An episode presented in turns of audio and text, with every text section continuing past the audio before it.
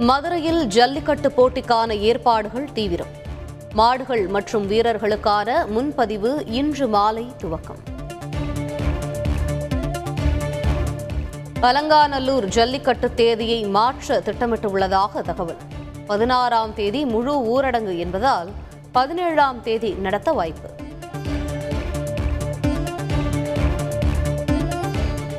ஜனவரி இருபத்தி ஐந்தாம் தேதி வரை சேவல் சண்டை நடத்த அனுமதி வழங்கக்கூடாது.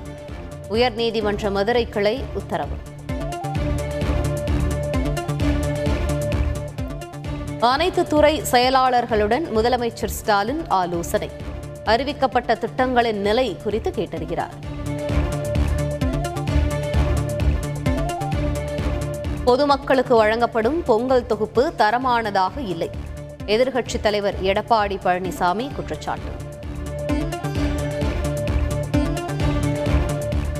சென்னை கோயம்பேடு சந்தையில் பொங்கல் விற்பனை களை கட்டியது. லாரிகளில் கட்டுக்கட்டாக வந்திறங்கிய கரும்புகள்.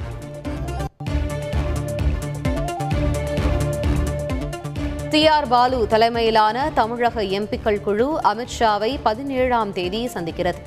நீட் தேர்விலிருந்து தமிழகத்திற்கு விலக்கு கோருவது தொடர்பாக பேச திட்டம்.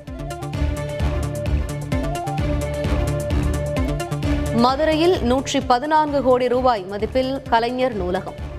காணொலி காட்சி மூலம் அடிகள் நாட்டினார் முதலமைச்சர் ஸ்டாலின்.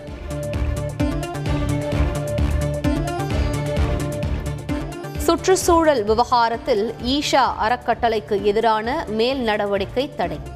தமிழக அரசுக்கு சென்னை உயர்நீதிமன்றம் உத்தரவு.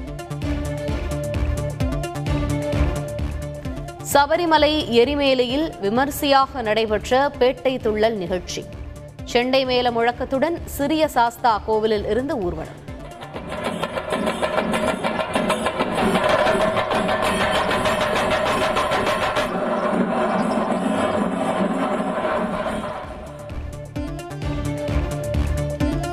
பூஸ்டர் டோஸ் செலுத்திக் கொண்டார் முதலமைச்சர் ஸ்டாலின். தடுப்பூசியின் மூலம் நம்மையும் காப்போம் நாட்டையும் காப்போம் என வேண்டுகோள். உடல் வெப்பநிலை தொன்னூற்றி இரண்டு புள்ளிக்கு கீழே சென்றால் உடனே மருத்துவமனைக்கு வர வேண்டும். வீட்டுத் தனிமையில் இருப்பவர்களுக்கு அமைச்சர் மா. சுப்பிரமணியன் அறிவுறுத்தல். நடிகர் சிலம்பரசனுக்கு கௌரவ டாக்டர் பட்டம். வேல்ஸ் பல்கலைக்கழகம் வழங்கி கௌரவிப்பு.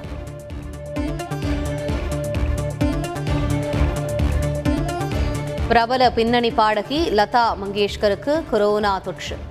மும்பையில் உள்ள தனியார் மருத்துவமனையில் தீவிர சிகிச்சை.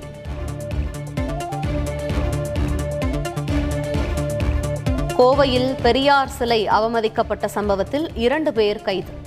பதினைந்து நாட்கள் நீதிமன்ற காவலில் வைக்க உத்தரவு.